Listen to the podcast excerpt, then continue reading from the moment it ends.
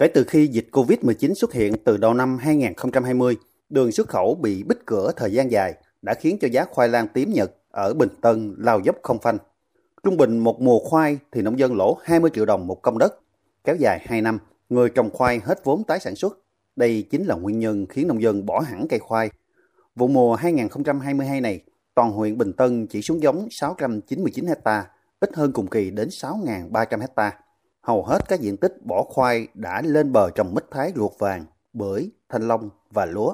Gia đình chị Nguyễn Hồng Nhung ở ấp Thành Lộc, xã Thành Trung đã chuyển hẳn 6 công đất trồng khoai sang trồng lúa được một năm. Ban đầu, chị Nhung dự định trồng lúa một hai mùa sẽ quay lại với cây khoai, nhưng đã hơn 2 năm giá khoai không khởi sắc nên gia đình tiếp tục chọn cây lúa làm cây chủ lực. Chị Nguyễn Hồng Nhung bộc bạch. Cái cực quá mà không có lời thôi mình làm lúa đi kệ lợi ích mà nó chắc nó không có lời hơn khoai nhưng mà điều đó là không có đến để lỗ như khoai. Một công hay nó lỗ là cũng như là trồng ra rồi bỏ mười mấy hai chục triệu vốn hết đó không có lấy lời lần nào. Dở lên chỉ đủ trả tiền mần thôi. Không có giá cả thì buồn chứ đâu gì chị? Dở lên là phủi tay.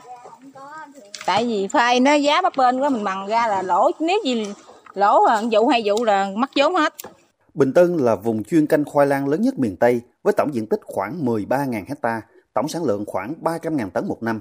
80% tập trung gieo trồng khoai lang tím Nhật để xuất khẩu, 20% là giống khoai lang đỏ, khoai sữa để phục vụ nhu cầu trong nước. Vào vụ, mỗi ngày có 100 đến 200 tấn khoai được thương lái thu mua để xuất khẩu sang các nước Đông Nam Á. Trước năm 2016, giá khoai lang xuất khẩu đạt hơn 1 triệu đồng một tạ, một tạ là 60 kg. Từ năm 2017 đến năm 2019, giá khoai giảm nhưng vẫn ở mức chấp nhận được là 480.000 đến 510.000 đồng một tạ. Bắt đầu vụ mùa 2020 đến nay, khoai liên tiếp chìm trong cơn sụt giá từ 240.000 đồng một tạ rồi 90.000 đồng một tạ và đỉnh điểm năm 2021 là 50.000 đồng một tạ. Hiện tại, toàn huyện chỉ mới có 250 hecta đã thu hoạch, nhưng giá cũng chỉ ở mức 100.000 đồng một tạ. Một trong những yếu tố khách quan hiện nay khiến giá khoai lao dốc thời gian dài là do dịch bệnh COVID-19.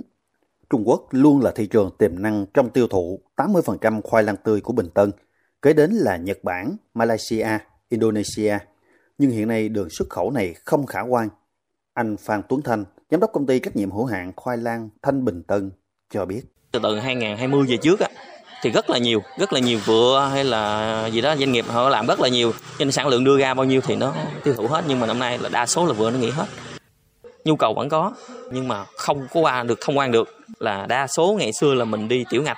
Cho nên là ừ hàng dơ dơ vậy đó là mình lên tới biên giới là ở bên kia là có đón hàng rồi là đa số tiểu ngạch. Nhưng mà từ thời mà dịch bùng phát đó thì cái đường tiểu ngạch của mình đã bị chặn đứng. Có nghĩa là bên kia chính sách họ kiểm soát dịch khác bên mình cho nên bị chặn đứng là toàn bộ là hàng không thông quan được. Chuyển đổi giống cây trồng là chuyện khó tránh khỏi, nhưng muốn duy trì canh tác cây chủ lực này, đòi hỏi phải có phương án tháo gỡ khó khăn để nông dân có lời và sống được với cây khoai.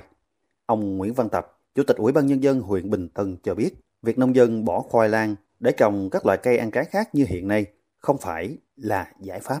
Mình cũng đã có cái định hướng thứ nhất là phải là vận động bà con mình giữ đất, ờ, giữ cái cái ngành nghề truyền thống của mình để đảm bảo là có cái nguồn nguyên liệu khoai lang nếu mà mình phải có nguồn nguyên liệu khoai lang thì mới có được cái xuất khẩu và có được cái cấp mã số vùng trồng thì mới mới đảm bảo được cái, cái diện tích. Chứ còn giờ mình không có diện tích trồng thì cũng họ cũng đâu có vô xem xét để cấp mã số vùng trồng. Mà không có cấp mã số vùng trồng thì trong một trong những điều kiện để được xuất khẩu thì lại không được. Như vậy thì đòi hỏi mình phải bà con mình phải giữ giữ diện tích. Nông dân Vĩnh Long đang quay lưng với nghề trồng khoai lang, vốn là nghề mà nông dân đã từng gắn bó từ nhiều năm qua. Điều này đã và đang làm cho địa phương và ngành chức năng lo ngại diện tích sản xuất nông nghiệp của tỉnh sẽ xáo trộn và phá vỡ quy hoạch sản xuất nông nghiệp trong thời gian tới.